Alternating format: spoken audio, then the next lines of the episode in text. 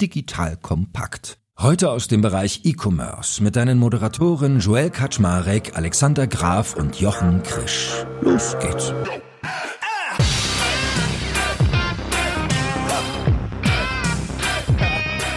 Hallo Leute, mein Name ist Joe Eckert Schmarek. Ich bin der Geschäftsführer von Digital Compact und heute wieder die E-Commerce-Granten an meiner Seite. Zum einen der liebe Jochen Krisch von Exciting Commerce K5 und der liebe Alex Graf vom Kassenzone und Spriker.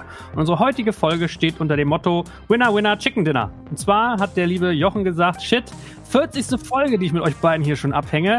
Mir fällt nichts mehr ein, mein Kopf ist leer. Und dann hat er bei Twitter gesagt, Leute, was kann ich fragen? Und dann kam hier unser Freund, der liebe Pip Klöckner vom Doppelgänger-Podcast, hat gesagt, pass mal auf, Leute. Was macht Gewinner und Verlierer im aktuellen E-Commerce-Umfeld aus? Gibt es da Muster? Gibt es Strategien, bestimmte Märkte? Was ist da eigentlich Phase? Und wenn Pip ruft, dann können wir natürlich nicht hier ablehnen, dann müssen wir folgen. Also haben wir gesagt, ja, ganz cooles Thema und werden heute mal drüber reden. Gibt ja gefühlt gerade die große Krise, wo viele Anbieter signifikant unter ihrem Vorjahresniveau sind. Und wir wollen mal sagen, ist jetzt wirklich Krise, ja oder nein? Was haben wir eigentlich so für Muster ausgemacht? Also gibt es typische Stärken, gibt es typische Schwächen und was können vielleicht auch noch Trends sein, die nach hinten raus sich demnächst einstellen? So, that being said, das verspricht eine spannende Folge heute zu werden, ihr beiden. Moin Moin, schön, dass ihr da seid. Hallo Joel. Moin. Ich möchte gleich sagen, mir fallen immer Themen ein. Also ja, war es nicht, sondern ich wollte einfach mal das Spektrum erweitern. Und wenn wir solchen wertvollen Input bekommen, ist das doch schön. Ja, moin Moin auch von meiner Seite. große Frage ist natürlich, ob die Rolltreppe jetzt endlich wieder der Gewinner ist, aber das arbeiten wir jetzt ja raus. Ja, erstmal hier herzlichen Glückwunsch, ne? 40 Mal, das ist ja schon ein, kleine, ein kleines Säckchen wert. Also Alex macht, stellt schon mal den Piccolo kalt für uns. Und ähm, ja, wo wollen wir anfangen? Also ich würde sagen, wir können ja mal so ein bisschen Big Picture machen. Wovon reden wir denn eigentlich, wenn wir sagen, Status quo jetzt, also wir schreiben hier den Mai 2022, ist hier irgendwie gerade ein bisschen so Kriselstimmung angesagt. Woran macht ihr das fest? Jochen, fang mal an. Ich würde ja fast sagen, das Schlimmste ist schon überstanden. Also die Quartale Q4 und Q1 waren eigentlich die, ähm, weil die Vergleichsbasis so hoch war, wo viele dann unter Vorjahr waren oder nur minimal über Vorjahr und wo das dann so einen Kriseneindruck gibt. Also sowohl in der Außenwirkung als auch intern, wo man dann sich fragt, ja, wir tun doch unser Bestes und das geht doch eigentlich alles und warum ist da nicht mehr drin? Und man muss es halt tatsächlich relativieren. Der Boom in, in Corona war so hoch, dass es jetzt natürlich ist, so wie Alex schon sagt, die Rolltreppe ist wieder in Schwung. Also ein bisschen was fließt auch in den stationären Handel rein und der stationäre Handel ist ja auch gepäppelt worden. Das heißt, im Grunde hätte es ja jetzt so die ein oder andere Pleite geben können, auch in den letzten zwei, drei Jahren unter normalen Bedingungen, normalen wirtschaftlichen Bedingungen. Aber die sind alle noch da, die machen auch ihre Umsätze. Und insofern ist das so ein, für mich ist es so ein Kriseneindruck, der da ist durch, durch die Zahlen.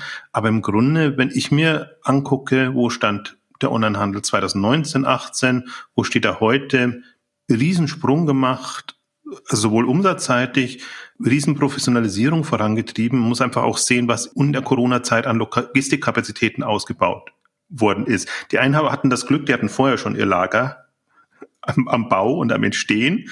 Manche sind gleich fertig geworden und konnten das voll mitnehmen. Andere haben jetzt in der Zeit einfach ihre, ihre Logistik umgestellt, sind in größere Räumlichkeiten gezogen etc. Also die Aufstellung ist eine komplett andere, bessere, würde ich sagen. Deswegen irritiert mich das alles so, wenn ich das Gefühl habe, die ganze Branche ist verunsichert und weiß nicht so recht, stehen wir jetzt gut da oder schlecht da. Also ich würde ganz klar sagen, die steht besser da denn je, aber der, der Eindruck ist natürlich ein anderer. Ich erinnere mich noch, als ich Ende 2020, glaube ich, mit Boris gepodcastet habe, hier der uneilige Zwilling von Alex, dass er auch meinte, äh, Zoom würde irgendwie auf seine Kunden zugehen und denen sehr späte Zahlungsziele anbieten oder dass man sehr viel später zahlt, weil sie die Angst hatten, dass wenn man dieses Corona hoch hat und es dann abflacht, ganz natürlicherweise, weil der, die Marktnachfrage einen Ticken runtergeht, dass dann halt der Kurs einbricht, dass es halt so aussieht, als wären sie so ein Komet, der hochknallt, verglüht und wieder abstürzt. Also lerne ich jetzt, dein Fazit ist so ein Stück weit, es war einfach so überperformant, was die letzten zwei Jahre passiert ist, weil so viele Leute zu Hause waren, nicht lokal shoppen gehen konnten und und und, dass man eigentlich gerade so eine Normalisierung hat, die sich für viele anfühlt wie Krise, aber eigentlich der Attraktor ist eigentlich weiterhin ein positiver. Werbung. Aufgepasst! Wenn du ein B2B-Unternehmen bist, möchtest du jetzt deine Sales Pipeline mit neuen B2B-Leads füllen und dafür empfehlen wir dir unseren Partner SalesViewer. SalesViewer lässt sich total einfach erklären. SalesViewer entschlüsselt nämlich Unternehmen, die deine Webseite besuchen und zeigt diese in Klarnamen an. Du und dein Team sehen also ganz genau, wer eure Webseite besucht und wofür sich diese potenziellen KundInnen interessieren. Und dann gibst du einfach Vollgas, denn du kannst diese Unternehmen dann ja zielgenau ansprechen und einfach zu neuen KundInnen machen. Im Marketing und Vertrieb ist das also eine Wahnsinnsunterstützung für die B2B-Lead-Generierung. Deshalb nutzen schon viele Marktführer wie Stepstone, Avato Systems, Spot5, Talon One oder die Vodafone-Tochter Grand Centric Sales Viewer und generieren damit täglich neue B2B-Leads. Und wenn das für dich interessant ist, dann teste SalesViewer doch einfach mal kostenlos. Alles, was du dafür wissen möchtest, findest du unter folgender Weiterleitung digitalkompakt.de slash salesviewer. Und wie immer verlinke ich dir das auch auf unserer Sponsorenseite unter digitalkompakt.de slash Sponsoren. Das war's mit dem Werbespot. Richtung. Ja, wir hatten auch super viele Sondereffekte. Also jeder musste sich sein Homeoffice ausstatten. Also Elektronik hat profitiert, Möbel hat profitiert, man hat alles, alles wieder schön gemacht. Food hat natürlich extrem profitiert und ist nochmal eine ganz andere Liga, anderes Thema. Also würde ich jetzt auch nicht von Krise sprechen. Also wie, wie die Fooddienste vorangekommen sind. Ja, und das gab dann quasi einen Peak. Man, man sieht das so schön an den Zahlen von von Wayfair zum Beispiel. Ich muss immer die börsennotierten Beispiele nehmen, weil wir da Zahlen haben. Und bei den kleinen ist es im Grunde genauso, aber das ist nicht so belegt. Wayfair da 60, 70 Prozent Wachstum 2020, 2021. Und jetzt sind sie halt 10, 15, 20 Prozent drunter. Und dann kann man das Krise nennen und Panik bekommen und, und rotieren.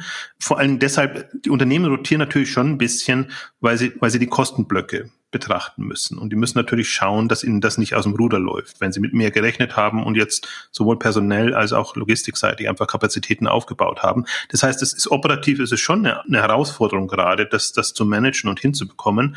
Aber strategisch und, und von, von der Wachstumsdynamik her ist das alles im erwartbaren Bereich. Und interessanterweise viele Unternehmen haben es ja auch so kommuniziert, dass sie gesagt haben, die Basis im Vorjahr ist so groß, rechnet bitte jetzt nicht in dem laufenden Jahr, in dem wir sind, dass wir ähnliche Wachstumsraten hinbekommen. Langfristig haben, halten wir die, 20, 25 Prozent ist ja meistens die Marke. Kurzfristig kann es auch drunter sein. Und das Fatale ist tatsächlich jetzt, dass es natürlich das erste Quartal im Jahr jetzt ist. Und das vermittelt den Eindruck, als ob das komplette Jahr 2022 ein fatales wird. Aber letztendlich, da das Corona-Jahr ja über den Jahreswechsel ging, haben wir bis Mitte des Jahres maximal diese, diese Effekte und zweites Halbjahr wird entspannt sein. Also es kann sein, dass Ukraine und die ganzen Inflation und, und höhere Energiekosten und dass das alles nochmal einen dämpfenden Effekt hat, ja. Aber dieser Corona-Effekt ist eigentlich jetzt bis, bis Mitte des Jahres. Und ähm, deswegen meine ich, das Schlimmste ist eigentlich fast schon überstanden, wenn wir hier reden. Aber die Diskussionen, die man führt und auch, ich finde, was, was das Schlimmste eigentlich ist, gar nicht die öffentliche Diskussion, sondern ich stelle mir so vor, in jedem Unternehmen, jeder wird gefragt, ja, warum sind wir jetzt da? Unter Plan, unter Erwartung und beschäftigt sich mit den Themen und dabei ist es gar nicht nötig, weil man im Grunde weiterhin in, in einem Wachstumskorridor ist. Also das finde ich so schade. Es gibt wichtigere Themen, die man sich gerade befassen könnte und müsste. Ich hoffe, da kommen wir dann später auch noch dazu. Und wir sind gerade in so einer ja, eigenartigen Phase. Und Alex, du freust dich schon, dass jetzt hier wieder Karstadt und Co. den Aufwind erleben, wa? Die Rückkehr der Rolltreppe hast du gerade gesagt.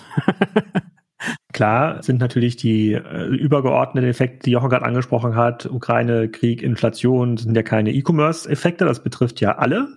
So, also wenn es keine Möbel zu liefern gibt aus Polen, weil das ukrainische und russische Holz ausbleibt, dann betrifft das Home 24 genauso wie X, X, X Lutz und ähm, da das ist dann so ein bisschen bereinigt. Ähm, aber ich glaube, Jochen hatte heute auch getwittert, dass wir jetzt bei den ja, Börsenwerten sind von 2020 im E-Commerce. Ähm, wenn man sich mal überlegt, was investiert worden ist in E-Commerce-Unternehmen, in Technologie, in Warehouses, also in Fulfillment-Kapazität, auch in Ausbildung sind halt die meisten dieser Unternehmen heute viel, viel besser aufgestellt als 2020, können also Wachstum auch besser vertragen. Das ist natürlich eine totale Überkorrektur, ne? wenn man jetzt mal an die, sozusagen nur an die Börse denkt, auch wenn wir hier natürlich keine Anlageempfehlung geben. Und diese diversen Einflussfaktoren der Unsicherheit, Ukraine-Krieg, Inflation, Corona, Supply Chain, ähm, China, die, die tragen natürlich ihren Teil dazu bei, aber von den sozusagen die, die Gesamt Faktoren, die E-Commerce treiben, sind ja weiterhin genauso gegeben wie vor zwei oder drei Jahren. Die meisten Branchen stehen immer noch ähm, erst vor dem großen Wandel. So Grocery ist sicherlich die Branche, über die jetzt am meisten geredet wurde in den letzten zwei Jahren. Da sind jetzt auch mittlerweile große Unternehmen entstanden. Picnic will, glaube ich, dieses Jahr das erste Mal eine Milliarde GMV äh, äh, machen. Andere Unternehmen werden auch in diese Größenordnung vorstoßen. Das Thema Automobilhandel wird, glaube ich, von jedem Hersteller, der uns so bekannt ist, gerade vorangetrieben, dass dort die, der klassische Autohändler irgendwann eben keine Rolle mehr hat in, dem, in der Vertriebsstruktur. Da haben wir auch erst ein Prozent Digitalisierung erreicht. Also der Zehn-Jahres-Ausblick ist komplett unverändert. Also das muss man halt fairerweise sagen. Und jetzt haben wir ganz viele Unternehmen, die deutlich stabiler, deutlich profitabler aufgestellt sind und viele von denen haben ja auch noch einen riesigen Cash-Bestand. Die sind jetzt nicht darauf angewiesen, jetzt sich an der kurzfristig in der Börse zu rekapitalisieren, sondern können jetzt einfach, müssen das jetzt aushalten, diese Kommunikation, die auch angesprochen hat, also müssen sich sicherlich an der Börse auch immer so ein bisschen verteidigen, können aber super, ähm, super straightforward weiter investieren und, und das machen die auch. Ja, das schwingt ganz klar wieder ähm, zurück. Also sie momentan gar nicht so den Corona-Effekt, der das alles nach unten zieht, sondern eher diese Gesamt Unsicherheit, die das nach, ähm, die es nach unten zieht. Und einige dieser Effekte dürften und ich hoffe, das natürlich sind in den nächsten Monaten hoffentlich belegt. Dazu gehört sicherlich Supply Chain aus, aus China. Dazu gehört sicherlich dass äh, sozusagen die vierte, fünfte, sechste Corona-Welle, die wir dann äh, sozusagen wie besser managen können. Und dazu gehört hoffentlich natürlich auch das Ende des Ukraine-Kriegs. Also ich sehe jetzt immer noch keinen Grund, anfangen, äh, die Rolltreppen zu putzen. Auch dem Möbelladen vor Ort fehlen Möbel. Also die Rechtfertigung vielleicht ergänzend dazu sind natürlich jetzt nicht nur den, den an der Börse den Investoren gegenüber, sondern im Grunde jedem gegenüber. Wer Investoren drin hat, wer einen Beirat hat, wer Banken hat, die Kredite finanzieren etc. Alle wollen wissen, ist jetzt große Krise oder wie steht ihr da, ihr als Unternehmen oder ihr als, als Branche? Also deswegen hat, hat schon weitreichende Konsequenzen und deswegen finde ich es auch wichtig, dass man das klar macht oder da einfach eine relativierende Perspektive reinbekommt, weil niemand kann in Zukunft gucken. Also ist jetzt alles natürlich gewisserweise hypothetisch, aber wenn man sich so die Zyklen anguckt und was für Entwicklungen da sind, Alex hat sie genannt, dann kann man da eigentlich sehr viel nüchterner rangehen, als das zum Teil gerade passiert. Aber vielleicht mal interessantes Gedankenexperiment, wenn Alex gerade das Thema Cash-Reserven anspricht und Bewertung muss ja nicht immer, also die, wie eine Börse etwas bewertet, muss ja nicht immer damit zusammenhängen, wie es wirklich an Wert aussieht, lernt man ja immer wieder. Könnte es ein Thema sein, dass dieses ganze, diese ganze Entwicklung, die wir gerade wahrnehmen, langfristig trotzdem dazu führt, dass man vielleicht über Konsolidierung nachdenkt, dass man über die Listings sehen wird, weil den Leuten das Cash ausgeht, weil die Bewertungen runtergehen und sie dann geschluckt werden? Oder glaubt ihr, dass es gar nicht so eng wird. Vielleicht dazu ein, zwei Gedanken. Also, das kann schon sein, ja, weil wenn jetzt natürlich jemand in der Situation ist, egal ob an der Börse oder nicht an der Börse, der jetzt gerade jetzt ganz dringend Cash braucht, ist das ein recht ungünstiger Zeitpunkt und der muss dann teilweise Bewertungsabschläge von 70 bis 80 Prozent hinnehmen und schauen, äh, und das kann dazu führen, dass das verkauft wird. Aber das führt ja grundsätzlich nicht dazu, dass es weniger E-Commerce-Unternehmen gibt oder weniger Warehouse-Infrastruktur. Das war ja identisch mit der Corona-Krise im, im Hotellerie.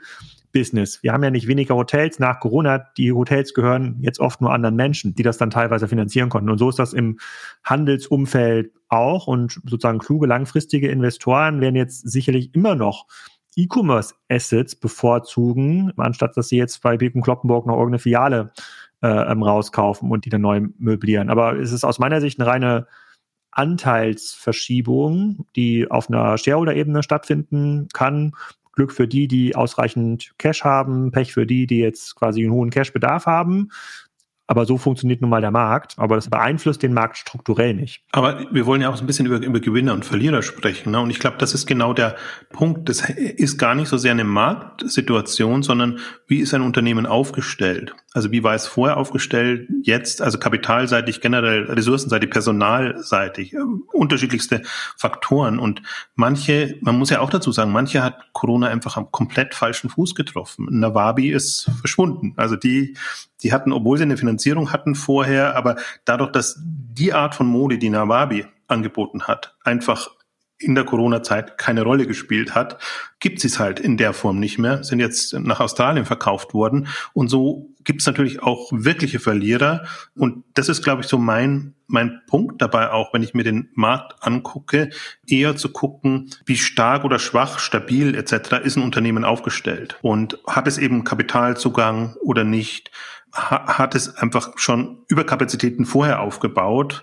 Und so kommt man nämlich eigentlich auch, wenn man jetzt mal sich wirklich Gewinner, Verlierer in der Corona-Zeit anguckt. unterscheiden, wer da wirklich gerade so durchgekommen ist da muss man Respekt haben. Also das war wirklich eine, im Grunde eine sehr wilde Zeit vom Homeoffice aus mit den ganzen Beschränkungen, das Geschäft am Laufen zu lassen. Also da allein muss man schon großen Respekt haben. Aber dann gab es eben auch die, die wirklich, ich nenne das immer die Gunst der Stunde genutzt haben und dann nochmal richtig Gas gegeben haben unter den erschwerten Bedingungen und dann einfach eine Dynamik an den Tag gelegt haben, wo man sich denkt, wie geht das, wenn andere halt wirklich große Schwierigkeiten haben? Also da ist natürlich das Paradebeispiel immer HelloFresh, wo man sich denkt, Irrsinn, Vervierfachung seit 2019 im, im Umsatz, wie man das ähm, managt und hinbekommt und die sind keine Plattform. Also die müssen das wirklich auch alles, alles fulfillen und verschicken äh, dann letztendlich. Aber zum Beispiel, ich würde gerne auch so, so ein Unternehmen wie Nice Shops dann einfließen lassen, die äh, also ein österreichisches Unternehmen, die sehr international unterwegs sind und die auch eine Umsatzdynamik hinbekommen haben, wo der Gründer zum Teil jetzt auch, auch bei uns dann erzählt hat, dass sie eben in dieser Hochphase mussten sie ja wirklich anbauen und quasi Zelte aufbauen, damit sie die Ware dort lagern konnten. Ging so manchem anderen auch, die einfach logistikseitig beschränkt waren, aber die wirklich halt den Rückenwind voll genutzt haben und, und es nicht irgendwo auf die Bremse getreten sind.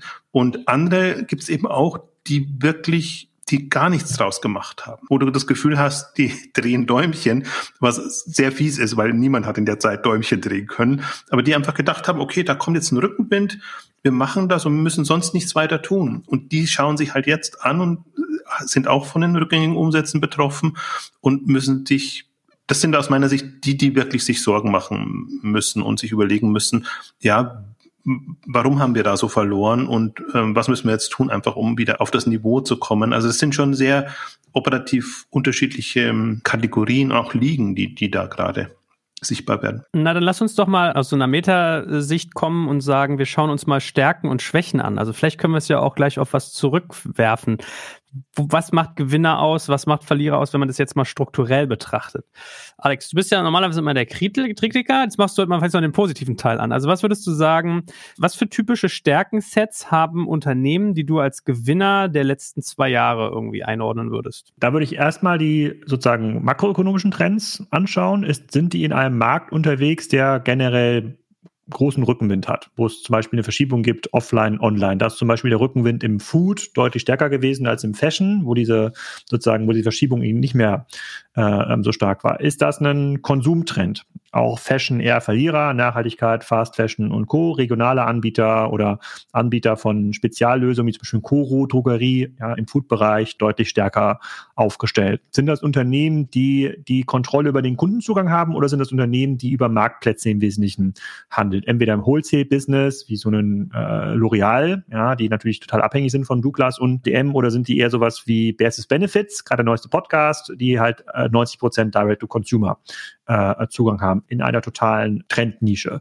Sind die so aufgestellt, dass sie ähm, sozusagen diesen, diesen Kundenzugang organisch sozusagen sich über ihr Cashflow erkaufen können oder sind die in einem Setup, bei dem sie eigentlich noch bei den Unit Economics negativ sind und sich sehr stark extern finanzieren äh, müssen. Und wenn man quasi relativ viele Häkchen hat hinter diesen Makrotrends und dann, wie ist das Unternehmen aufgebaut, dann bin ich mir jetzt auch noch sicher, ich habe auch einige Podcasts, die in den nächsten Wochen da stattfinden, gibt es ganz, ganz, ganz, ganz, ganz, ganz viele Gewinner, die diesen Rückenwind mitnehmen, sowohl mikroökonomisch als auch, ähm, als auch makroökonomisch. Die wissen immer noch gar nicht, wohin mit den Aufträgen. Ein gutes Beispiel, auch wenn es jetzt kein Beispiel aus dem E-Commerce ist, ich habe letzte Woche einen Podcast gemacht beim Unternehmen, das heißt äh, Universal, habt ihr wahrscheinlich nie gehört.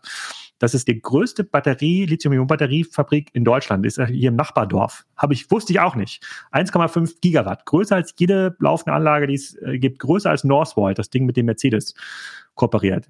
Die wissen auf Jahre nicht hin, womit der Nachfrage. Die wissen gar nicht, wie, wie schnell sie es irgendwie aufbauen, äh, aufbauen können, sind auch äh, relativ stark eigenfinan eigenfinanziert. Und von diesen Unternehmen gibt es halt ganz, ganz, ganz, ganz viele, die auch gar nicht so stark in der ähm, Außenkommunikation waren, von denen man auch gar nicht weiß. Und die haben halt, die haben null Problem. Also das, das alles das, was wir jetzt so diskutieren, so Börsenkurse, Kapitalbedarf, ist, ist überhaupt nicht gegeben, weil natürlich auch die klassischen Finanziers, ja, die großen LPs und auch große VCs, haben mehr Geld denn je.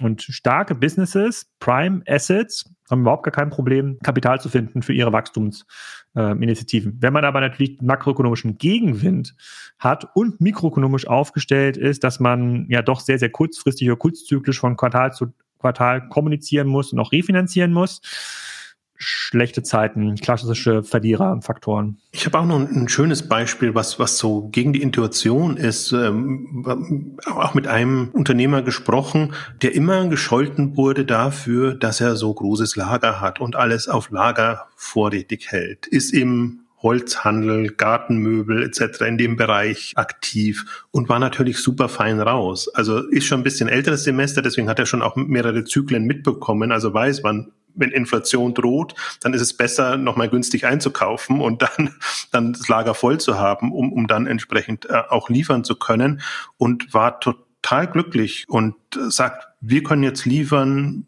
wir haben auch noch keine Preisprobleme in dem Bereich. Also das ist auch so ein bisschen, hat da auch ein Umdenken nochmal begonnen. Davor war natürlich immer ho hoher Lagerumschlag und alles sehr kurzfristig zu machen und das hinzubekommen. Ich glaube, da hat so ein, es wird auf einen Mittelweg rauf, äh, rauslaufen, aber da hat so ein Umdenken tatsächlich auch begonnen, dass manche eben gemerkt haben, ui, jetzt sind wir aber sehr, sehr, sehr abhängig und, und können eigentlich, äh, haben, haben wirklich Schwierigkeiten. Also interessant, der auch fein raus waren ja die Plattformen die wirklich diese, diese Nachfrageschwankungen ausgleichen konnten und die dann eben das, was sie nicht selber auf Lager hatten, über die Partner entsprechend abwickeln konnten. Also Topline sah das auch alles äh, wunderbar aus. Und ähm, das sind für mich so, so auch schöne Effekte, auch nochmal Bestätigungen von einfach Strategien, die anders waren, aber die sich dann in solchen Phasen tatsächlich ausgezahlt haben. Das macht es für die anderen nicht einfacher, weil sie nicht sofort umstellen können. Aber das sieht man eigentlich halt schon. Es sind nicht immer die die Gewinner, die vorher gut dastanden, sondern man muss das schon sehr, sehr stark unterscheiden. Und, und das ist eigentlich auch das, das Faszinierende in der Phase. Und es gibt halt wirklich über, über, über Performer, auch im Handel. Also das Beispiel war von Alex war jetzt ein bisschen anderes, aber wo man, wo man sich echt denkt, Wahnsinn, dass das. Was ist, was ist denn so dein, dein Überperformer? Hatte ich ja schon gesagt, das, das ist HelloFresh. Okay. Also ist aber immer so ein unbeliebtes Beispiel, weil jeder denkt, die sind irgendwie, leben in einer anderen Welt. Das ist nicht so das typische E-Commerce-Beispiel. Deswegen bringe ich bewusst Nice Shops, wäre für mich tatsächlich das andere, wo ich also sind halt nicht öffentlich, deswegen gibt es nur so, gibt aber eine Umsatzdynamik jetzt und wenn ich mir da angucke, was die seit 2019 erreicht haben und in welcher Liga sie jetzt jetzt spielen, dann sieht man eigentlich auch, dass man als kleinerer und jetzt nicht großartig finanzierter Player da durchaus auch mitspielen kann. Ich weiß es leider nicht, ob da jetzt 2022 jetzt auch wieder ein Rückgang da war, aber alleine das, was sie in den Jahren davor an, an Plus gemacht haben, das bringt sie so weit nach vorne, dass das wirklich ein bemerkenswertes Beispiel ist, ja. Sag mal, wie haben sich eigentlich so diese ganzen Billiganbieter entwickelt? Ich überlege, ich musste gerade so an Wish denken. Ich habe das irgendwie ein bisschen aus dem Blick verloren. Was hat sich bei denen so getan? Jetzt kommt ein kleiner Werbespot.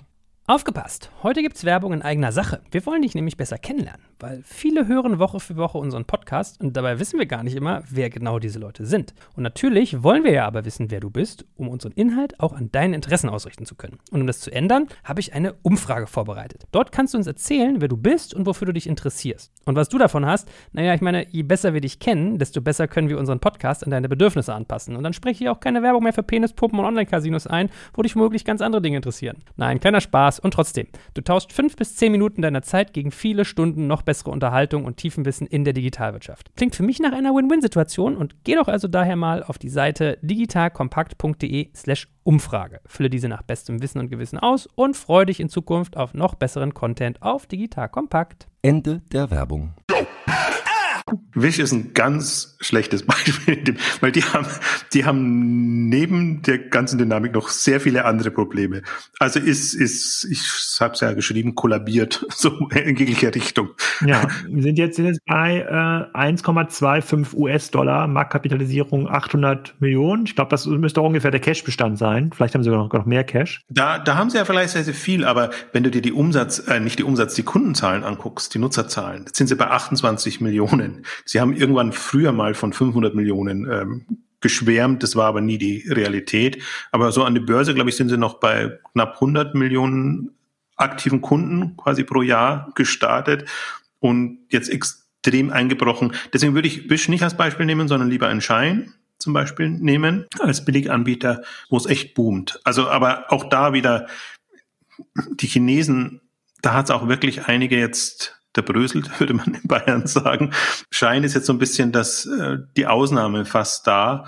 Aber die, die es managen konnten und die ihr Geschäft im Griff haben, haben da schon extrem profitiert. Aber leider sind halt in den zwei Jahren so viele andere Dinge passiert, was auch Regulatorien, was Lieferungen aus China nach Europa angeht und, und andere Themen angeht, dass man es gar nicht so eins zu eins sagen kann. Also das wäre jetzt die positive Ausnahme. Die Umsätze sind explodiert. Aber ob das jetzt genau daran lag, möchte ich so ein bisschen bezweifeln. Aber ansonsten, was ich mal eine ganz interessante Achse zu betrachten finde, wäre zum einen den Faktor Kundenzugang und zum anderen den Faktor Kapazität oder Warenzugang. Weil wenn ich so an Corona zum Beispiel zurückdenke, war das ja so das Ding, wenn du es schafftest, deine Kunden zu attribuieren, die anzusprechen, war das schon mal die halbe Miete und die andere war, wenn du auch noch Ware hattest, die du ihnen verkaufen konntest. Weil das, was bei euch ja eben so rausschwang, war ja auch die Frage nach den Kapazitäten im Sinne von, was ist denn, wenn ich mich stark eingedeckt habe und komme jetzt in so ein, was viele als so nuklear und Winter wahrnehmen, was aber gar keiner ist, laut Jochen.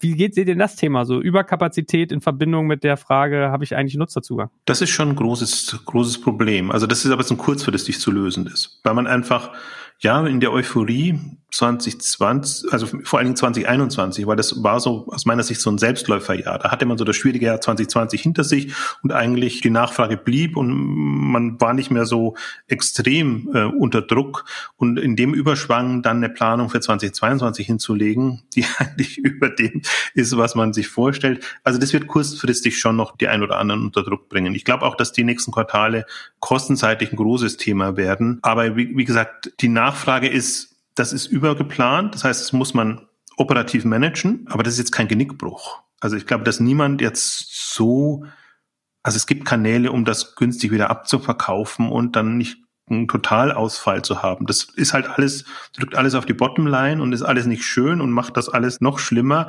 Aber das ist nicht so, als ob da ein Unternehmen also der Großteil der Unternehmen vor dem Kollaps stünde. Also manche, bei manchen wird es eng hergehen, aber beim anderen dürfte es entspannt sein. Es sind vor allem die Unternehmen, die natürlich so einen massiven Wachstums- und Erfolgsdruck hatten, die stehen jetzt ja kurz vorm Kollaps. Man konnte jetzt ja gestern die Peloton-Zahlen lesen. Die haben natürlich quasi sich ihr Lager jetzt mit, also quasi die haben Nachfragerückgang. Das Lager hat sich äh, verdoppelt. Also stehen jetzt ganz viele billige Fahrräder. So, das ist halt Teil dieser Börsenstory, die sie erzählen äh, mussten. So, das ist natürlich jetzt ein Riesen. Issue. Ja, und bei Twitter hatte jemand schön geschrieben, dass es ein Geschäftsmodell, die es geschafft haben, durchschnittliche Trainingsgeräte für 2000 Euro zu verkaufen plus 20 Dollar im Monat ähm, Gebühr und verlieren trotzdem Geld. Das wird wahrscheinlich eng. Also, dass man da jetzt noch was rausholen äh, kann, das wird, das wird schon sehr, sehr schwierig. Wenn du aber als Unternehmen schon seit irgendwie 10, 20 Jahre deine äh, Lagerplanung machst, so ganz sukzessive auch neue Warehouses baust und ähm, das eher konservativ planst, dann warst du eigentlich nie im Modus wie ein Peloton. Dann kann es durchaus mal sein, dass man drei Monate mehr Kapitalbindung hat, weil man Kanäle braucht, um das mit Überschussware abzu, abzugeben. Aber wir reden hier von Unternehmen, die einfach extrem gut durchkapitalisiert gibt, die eben nicht in Quartalen denken äh, müssen. Ich glaube, so kann man auch ein bisschen zwischen Gewinnern und Verlierern ähm, ähm segmentieren, die, die sehr stark quartalsgetrieben waren ähm, und sehr stark quasi den Schwung nach vorne mitnehmen mussten, mitnehmen wollten. Die haben natürlich jetzt in dem Abschwung ein riesiges ähm, Issue. Die anderen haben ohnehin in der Planung eher geglättet geplant und sehen das gar nicht so stark. Nee, ich habe jetzt da schon eher an, an einen konventionellen Händler gedacht. Mir fallen jetzt leider nur große Namen ein. Wenn ich jetzt sage, typisch Bräuninger oder, oder andere oder ich möchte jetzt nicht auch mehr About You bringen, aber alle, die so im Modebereich unterwegs waren und die natürlich schon jetzt eine, eine Dynamik verspürt haben einerseits und dann halt eine Saison drin. Es passiert ja immer wieder, dass Quartale falsch geplant wurden, dass die, Nachfrage unterschätzt wurde oder dass die Sortimente äh, falsch waren. Also es ist ja gang und gäbe im, im Onlinehandel. Also so eher in dem Rahmen. Deswegen ist schon gut, dass du das Extrembeispiel Peloton bringst. Da gibt's auch noch die, die ein oder anderen anderen, die halt wirklich jetzt unter Druck waren, auch, auch vorzeigen mussten, dass, dass sie einfach die, die Überflieger sind. Aber jetzt so, dass, dass die Masse der, der Händler, glaube ich, da ist das jetzt nicht, da ist das ärgerlich, aber nicht extrem. Und insofern glaube ich, ich bin mal gespannt jetzt. Also wir werden sie an den Zalando-Zahlen sehen, an About You-Zahlen sehen. Die haben immer alle noch den Vorteil, dass sie gleichzeitig noch international expandieren. Deswegen können sie es noch ein bisschen anders machen. Aber ich, mir kommt gerade noch in den Sinn, ein anderes Beispiel, wie man das, wie man dem entgehen kann. Weil was mich so total verwundert hat, Mai Theresa war immer so stark ein Verfechter von, wir sind Händler, wir kaufen ein und wir machen klassischen Handel etc. Das ist unser Geschäft und dafür lieben uns auch unsere Hersteller, Lieferanten etc., die wirklich einen Sinneswandel jetzt durchgemacht haben. Liegt zum Teil an den Herstellern, dass die lieber, dass die Ware nicht abgeben wollen, sondern aus dem eigenen Lager verschicken wollen, aber die jetzt quasi auf Plattform umstellen und über Provisionen arbeiten. Und das entschärft das Ganze natürlich auch für den Handel. Also das ist eine vernünftige Entwicklung eigentlich, wenn man jetzt versucht, sein Lager in den, in den Griff zu bekommen. Also es sind alles im Grunde schon wirklich so spannende Entwicklungen und auch ein Umdenken, das da stattgefunden hat, wo man vor zwei Jahren hätte man noch gegen Wände ähm, gesprochen oder wie sagt man? Also, also selbst wenn man gesagt hat, das macht doch Sinn und ist vernünftig und ihr erweitert euer, euer Sortiment und ihr habt eine stabilere Kennzahl, wie wir einfach ähm, steuern könnt. Also das ist so ein anderer Effekt auch nochmal, der durchaus auf das, auf das Lagerthema einzahlt nochmal auf den Faktor Nutzerzugang zurückzukommen. Was sind so die typischen Wege? Also wie, wie komme ich eigentlich heute als E-Commerce-Anbieter Nutzer? Weil ich versuche noch so ein bisschen, denke ich gerade so zurück, auch was wir in den vorherigen Folgen mal hatten oder in unseren früheren Folgen. Ich habe zum Beispiel gerade an Stitch Fix gedacht, an so, an so quasi Abo-Modelle. Ich habe darüber nachgedacht, wer irgendwie gut ist, irgendwie in Newslettering. Dann hast du Plattformen. Also was würdet ihr denn sagen, ist mittlerweile so der Königsweg, wie man eigentlich schauen sollte, beim Nutzerzugang aufgestellt zu sein? Mit einem echten USP zum Beispiel. Der geht ja noch vielen Shops ab äh, äh, tatsächlich. Ähm, es gab jetzt nicht so viele virale Plattformen in den letzten zwei, drei Jahren. Und das ähm, spiegelt ja auch die Erkenntnis von About You, Salando und Co., dass es keinen günstigen Akquisekanal mehr gibt. Auch TikTok konnte das nicht auffangen. Also TikTok ist immer noch ein sehr, eine sehr unterentwickelte Werbeplattform für den klassischen Commerce verglichen mit einem Google Ads, äh, Facebook, Amazon Ads. Kann sein, dass TikTok jetzt kommt, also vor allem im Bewegtbildbereich, aber da sind nicht alle Händler, äh, da sind nicht alle Händler gut aufgestellt. So diese viralen Effekte, die wir gesehen haben, waren Wish, ja, was aber wieder in sich zusammengefallen ist, war auch Shine, das andere Beispiel aus China, die, glaube ich, da im niedrigschwelligen Segment den Saras äh, und H&Ms dieser Welt jetzt gerade massiv Kunden abjagen. Also ich glaube, die, die ganze Generation ähm, Z geht schon an H&M vorbei. Die altern jetzt quasi durch in ihrem Bestand, weil es so eine Anbieter wie Shine, äh, äh, wie Shine gibt. Wie die es jetzt schaffen, die Kunden da zu halten, wahrscheinlich mit einer App-Strategie, kann ich nicht sagen, weil ich da nicht der Kunde bin, aber wahrscheinlich schaffen die es, die Leute tatsächlich immer wieder mit passenden Angeboten in ihre App ähm, reinzuholen. Die sind eben nicht mehr angewiesen auf diese azyklische Newsletter-Kommunikation also, oder auf die Bestellbestätigungs-E-Mail, sondern die schaffen es quasi mit einer sehr, sehr progressiven Push- Dynamik, sozusagen das bestehende Angebot an den Kunden zu bringen, in einem Segment, wo es natürlich auch viel eine hochfrequente Nachfrage gibt. Ja, wahrscheinlich kann der Durchschnittskunde bei Schein durchaus jeden Monat mal kaufen. Also macht es auch Sinn, alle zwei, drei Tage mal in die App zu schauen. Aber per se zieht sich diese Schlinge immer enger. Darüber hatten wir auch schon in zwei, drei Folgen gesprochen. Die Unternehmen, die heute schon groß sind und einen smarten Bestandskundenmarketing-Ansatz haben. Die sind ganz, ganz klar im Vorteil. Ich hatte auch mit der, ähm, äh, mit der Lena von äh, Versus Benefits darüber gesprochen, wie sie eigentlich gewachsen sind. Äh, also diese Gummibärchen mit Vitamin versetzt. Und deren Durchbruch war tatsächlich Douglas. Also Douglas hat schon eine Challenge gemacht und da wurden die dann mal gelistet in den Stores. Dann sind da wieder andere Stores darauf aufmerksam geworden.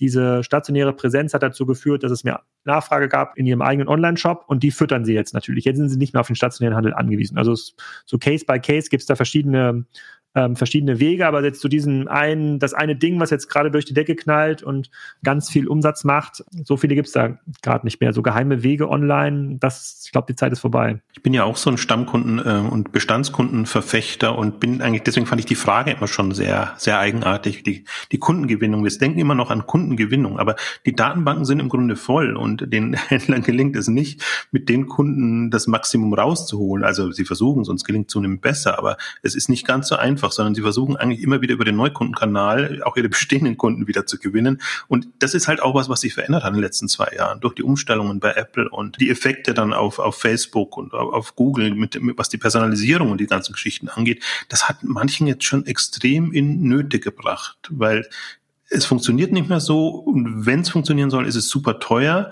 Das heißt, diese, diese klassischen Methoden klappen nicht mehr. Ich finde es dann auch mal ganz faszinierend. Manche haben wirklich muss immer von den Börsennotierten kommen, weil da die Unterlagen einfach da sind, haben dann in ihren Unterlagen tatsächlich auch beschrieben, wie sie jetzt alternativen Strategien sich überlegt haben, wie das dann auch weiter noch geht und versuchen das den Investoren zu vermitteln. Ich glaube, die sind da ein bisschen überfordert, aber so für, für unser eins ist das immer auch ganz spannend zu sehen. Also manche haben sich da wirklich Gedanken gemacht, wie sie Cookies umgehen und andere Lösungen bauen.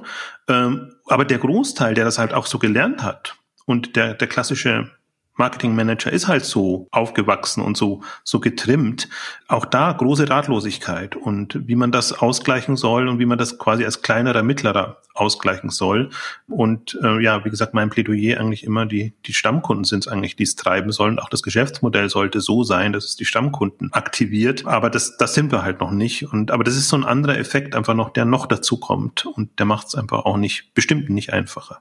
Gut, jetzt haben wir die Stärkeachse uns angeschaut. Lasst uns doch mal auch über die Schwächeachse nachdenken und sprechen. Also, wenn ihr mal typische Verlierer durchdenkt, was würdet ihr sagen, sind wiederkehrende Schwächen, die die aufweisen? Wir hatten jetzt eben schon sowas wie Cash-Reserven war ein Thema, Logistik-Power, also was habe ich an, an Kapazitäten da, sowohl Ware als auch Operations-Abbildung. Was gäbe es sonst noch, was euch einfällt, wo ihr denkt, das könnte ein typisches Merkmal sein, was deine Erfolgswahrscheinlichkeiten dieser Tage drückt. Aus meiner Sicht ist das immer so die Mitläufer, die halt das machen, was die anderen auch machen, aber jetzt nicht wirklich, also kommen wieder von der Stärke, nicht eine wirkliche Stärke haben und die dann sehr schnell einfach unter die Räder kommen, wenn etwas nicht klappt, weil der Markt war einfach auch so. Also gerade 2021 war so ein Selbstläufer. Ja, da musste man nicht so viel können und machen, sondern es war Lockdown. Die Leute wollten online bestellen. Bestimmte andere hatten die Kapazitäten schon dicht. Also hat jeder letztendlich äh, profitiert.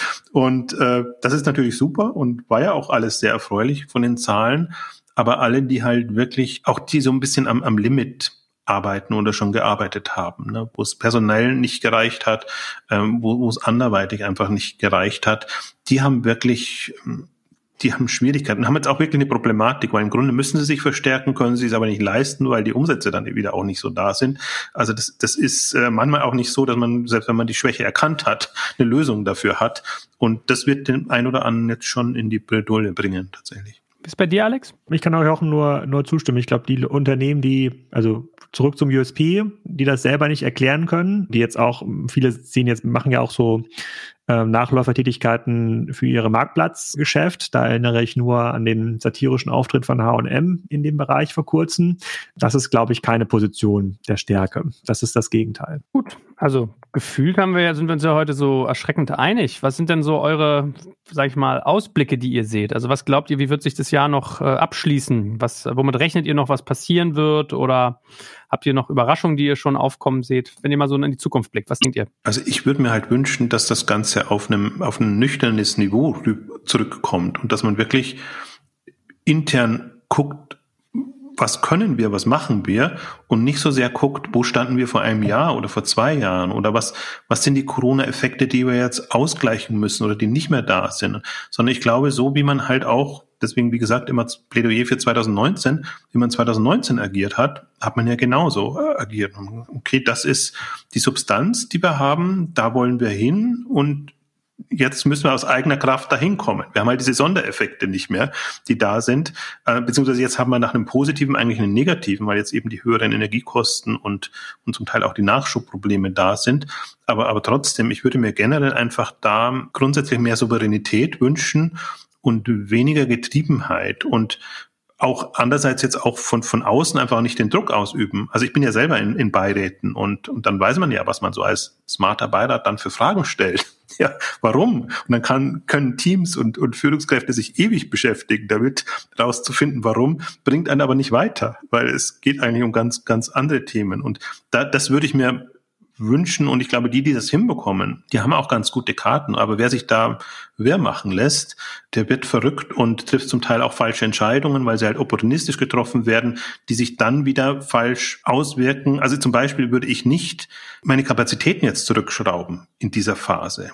Also weil ich jetzt nicht davon ausgehen würde, dass die ersten zwei Quartale typisch sind für das Gesamtjahr und ich nicht mehr in der Lage bin, dann zu wachsen. Also ich würde es halt versuchen, so hinzubekommen, dass es mir nicht das Genick bricht, aber ich brauche die Kapazitäten wieder. Das ist ja das, das Fatale. Und deswegen ist es halt schon eine, eine herausfordernde Managementzeit, sage ich jetzt mal. Auch eine Motivationszeit, was das Team und, und alles angeht. Aber es ist alles so, rein nüchtern betrachtet, ist alles so absehbar. Es ist nicht so, dass man da jetzt, man ist weder Restrukturierungsfall, Sanierung und diese ganzen Themen, die ja dann sofort gleich kommen und, und der Eindruck entsteht ja dann. Also ich hoffe sehr, dass die, dass viele da nicht in den Modus verfallen. Ich hoffe auch, dass wir auf der K5 da noch mal ein bisschen Bewusstsein wecken können und, und, und, und das klarstellen können, dass das nicht so eine Trübsalblasen Veranstaltung wird, sondern dass man wirklich ganz klar weiß, das sind die Themen, darum geht's jetzt und vor allen Dingen auch ein Bild dafür bekommt, wie 2023, 2025 aussieht, aussehen kann. Wie ist bei dir, Alex? Es gibt halt so ein paar Faktoren, die ja leider niemand in die, sozusagen in die Glaskugel schauen äh, kann, außer eine Person, die, von der wir uns vorher Fotos angeguckt haben, die so eine Glaskugel in der Hand hält, die könnte das vielleicht sagen, aber äh, wenn man die mal so durchgeht, Corona so würde ich sozusagen, wenn ich jetzt wetten müsste und als Unternehmer muss man da so ein bisschen immer Best Guess, in welches Szenario glaubt man. Ich glaube, das kriegt man gehandelt. Da haben wir jetzt einen Peak gesehen. Da haben wir jetzt quasi noch das Supply Chain Problem in China, aber das dürfte sich bis Ende des Jahres normalisieren. So Ukraine-Krieg kann keiner sagen. Hoffe ich natürlich auch auf eine, äh, eine kurzfristige Lösung. Inflation ist, glaube ich, eher ein Problem des klassischen Handels, weil der Onlinehandel in fast allen Bereichen deutlich effizienter ist. Er braucht weniger Personal, er hat einen deutlich effizienteren Kapitaleinsatz, sozusagen hebelt damit Geld besser, kann dem Endkunden wahrscheinlich noch günstigere Produkte anbieten. Das kann, das ist jetzt, sehe ich jetzt nicht als Nachteil dieser Online, ähm, diese Online-Welle. Das Supply Chain-Thema reißt natürlich ein riesiges Loch, aber ganz viele Branchen sind davon eben nicht betroffen. Also einige Bereiche im Lebensmittel natürlich äh, nicht. Viele Bereiche im Möbelhandel sind eher betroffen vom Krieg als von der chinesischen Supply Chain. Wenn sich von den vier Negativfaktoren, die gerade alle parallel auf unsere Welt einwirken, zwei lösen, habe ich eher das Befürchtung, dass das Pendel wieder zu extrem in eine andere Richtung ausschlägt und dann äh, die Leute sich überlegen, was machen sie jetzt mit dem Geld, was sie aus ihrem Aktiendepot entnommen haben und wollen das dann wieder anlegen, um im Aufschwung teilzunehmen.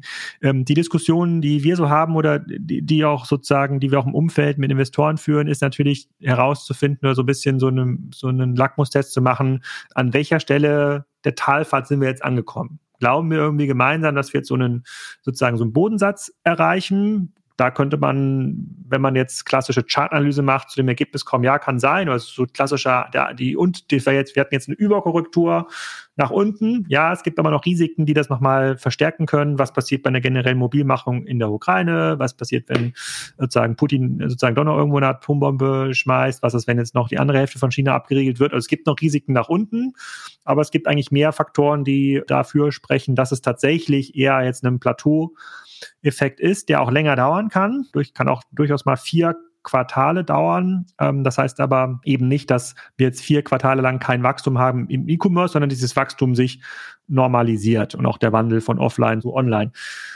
So, um ehrlich zu sein, es fällt mir immer noch schwer, jetzt äh, hier abends Bett zu gehen und jetzt mit der ganz positiven Weltsicht einzuschlafen und morgen wird alles gut. Dafür ist einfach, passieren einfach noch zu viele krasse, irrationale Dinge. Aber wenn man jetzt stabil aufgestellt ist und jetzt nicht quasi von einer Fabrik in der Ukraine oder in China abhängig ist, die gerade ähm, ähm geschlossen ist, einen echten Endkundenzugang habt, sehe ich eigentlich immer noch mehr Chancen als Risiken für spannende Unternehmen und Unternehmungen. Und das hoffe ich, dass wir es auch diskutieren können auf der K5 tatsächlich, weil bis dahin ist vielleicht ja das Pendel wieder umgeschwungen. Wir haben ja noch sechs Wochen Zeit. Ne? Ja, genau. Ich glaube, es gibt halt, es gibt schon zwei Themen, die nochmal größere Sorgen machen, wo ich mich immer frage, da habe ich noch keine Infos und niemand drückt da so raus. Also Zalando hat so ein bisschen signalisiert, aber die gestiegenen ähm, Transportkosten ist schon ein Thema, was im Grunde auch beide betrifft, aber den, den Onlinehandel schon nochmal anders. Ich hatte ja so ein bisschen darauf spekuliert, dass Zalando zumindest zeitweise sagt, okay, wir geben jetzt die Logistikkosten weiter und dann könnten sie sich anderen so ein bisschen anschließen.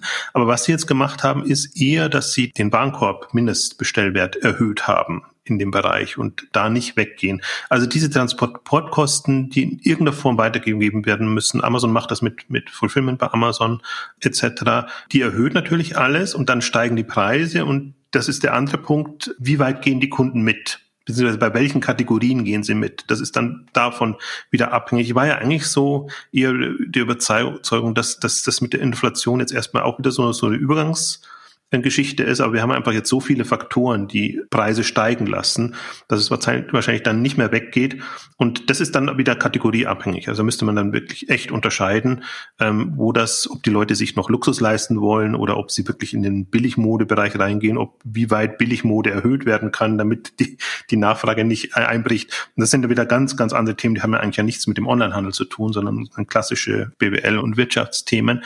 Also das kann ich mir schon vorstellen, das wird nicht einfacher. Also es werden jetzt sicherlich jetzt noch dieses Jahr 22 und 23 werden noch Jahre, da muss man sehr viel hypothetisch arbeiten und mit, mit Szenarien arbeiten und, sehr viel äh, Luft haben für Dinge, die einfach passieren, obwohl man sie nicht erwartet hat. Ähm, insofern jetzt immer so aus einer Beobachtersicht spannende Zeiten, aus einer operativen Sicht heraus schon echt herausfordernde Zeiten, so ein Aussagen. Na gut, aber ich höre overall einen optimistischen Trend. Also eine, also die Flinte ist nicht im Korn, kommt, ey, ne, nicht den Kopf in den Sand stecken. Der Onlinehandel lebt, wächst und gedeiht. Was ist denn die Alternative, Joel? Was ist denn die Alternative? Willst du jetzt eine Piken-Kloppenburg-Filiale übernehmen? naja, also wenn ich, äh, da ich dich da wahrscheinlich nicht als Kunden gewinnen kann, natürlich nicht, Alex. Ich würde nur Läden führen. Ja, aber ich meine sozusagen, what's next? So, das Metaverse, also klar, wir sind jetzt irgendwie alle zu alt, wir bekommen das quasi nicht mehr mit und irgendwann lachen uns die Metaverse-Experten dann äh, aus in ihrem Podcast oder, oder was immer man da äh, äh, macht, dass wir das nicht verstanden haben. Ich vielleicht. Ich starte jetzt meine erste Werbekampagne im Metaverse, mein Freund. Und wir immer noch im E-Commerce stecken geblieben sind, aber so jetzt quasi an Makrotrends fühle ich mich eigentlich auf unserer Ebene schon ganz wohl. Da sehe ich gar keine, da sehe ich jetzt nicht so viele Alternativen. Naja, ich muss schon zugeben, ich ertappe uns dabei, dass wir irgendwie seit 40 Ausgaben hier sagen, der E-Commerce kommt, der E-Commerce kommt, der E-Commerce kommt und äh, stationär ist tot und überhaupt. Und man merkt ja, es ist schon trotzdem auch eine komplexe Welt, ja. Also ja, man kann aber auch sagen, also da muss ich wirklich, also da, da ich finde uns da voll auf Kurs. Also der kommt, er ist ja auch explodiert in den letzten Jahren.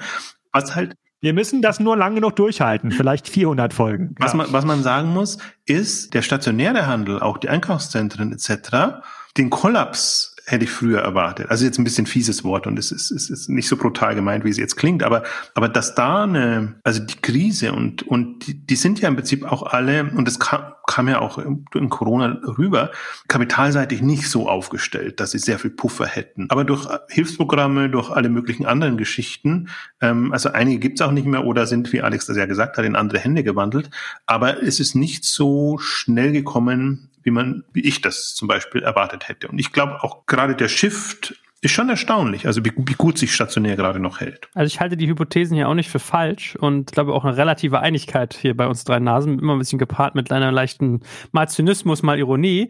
Aber genau das, was du sagst, ja, dass man jetzt im Jahr 2022 irgendwie die ersten Schlagzeilen liest mit Konrad macht alle Filialen dicht und so. Ne? Ist ein bisschen schade, dass sie dann keinen haben, der einem am Telefon nochmal helfen kann, liebes Konrad. Also wenn ich bei euch anrufe und will hier USB-Verlängerungskabel haben und wissen. Ja, wenn du ein Geschäftskunde bist, helfen sie dir. Aber gibt bestimmt eine Chat-Funktion ich habe da angerufen, habe gesagt, sagen Sie mal, ich habe eine Frage zum Produkt. Haben Sie mich mal, können Sie sich wie bei Thomann mal hier so weiter verbinden? Ja, dann müssen Sie in den Laden gehen. Da bin ich zum Laden gefahren und stand vor der Baustelle. Ja, so. Also Sie müssen, dann müssen Sie zu Thomann gehen. Tja, naja gut. Aber anyway, ich bedanke mich für euch beiden und äh, freue mich auf Folge 41. 42 müssen wir uns dann ganz tolle Mühe geben. Ihr wisst ja hier, ne? Äh, 42 die, die Antwort auf alles. Da werden dann nochmal hier die hohen Kaliber rausgeholt. Aber für den Moment. Da beantworten wir einfach nur Fragen. Ah, können wir machen. So eine QA-Folge hier. Guck. Mal, äh, Alex, du hast doch auch hier so einen Discord-Server, wie ich jetzt bei den Doppelgänger-Nasen. Ja, da stelle ich aber ja die Fragen. nicht, die, nicht die Leute. Du sammelst doch da mal Fragen ein. Ja, ein paar Fragen sind schon zusammengekommen. Das, das geht schon. Na, guck. Also, ihr Lieben, bleibt gesund. Bis zum nächsten Mal. Tschüssi. Tschüss. Ciao. Danke fürs Zuhören beim Digital Kompakt Podcast. Du merkst, hier ziehst du massig Wissen für dich und dein Unternehmen heraus.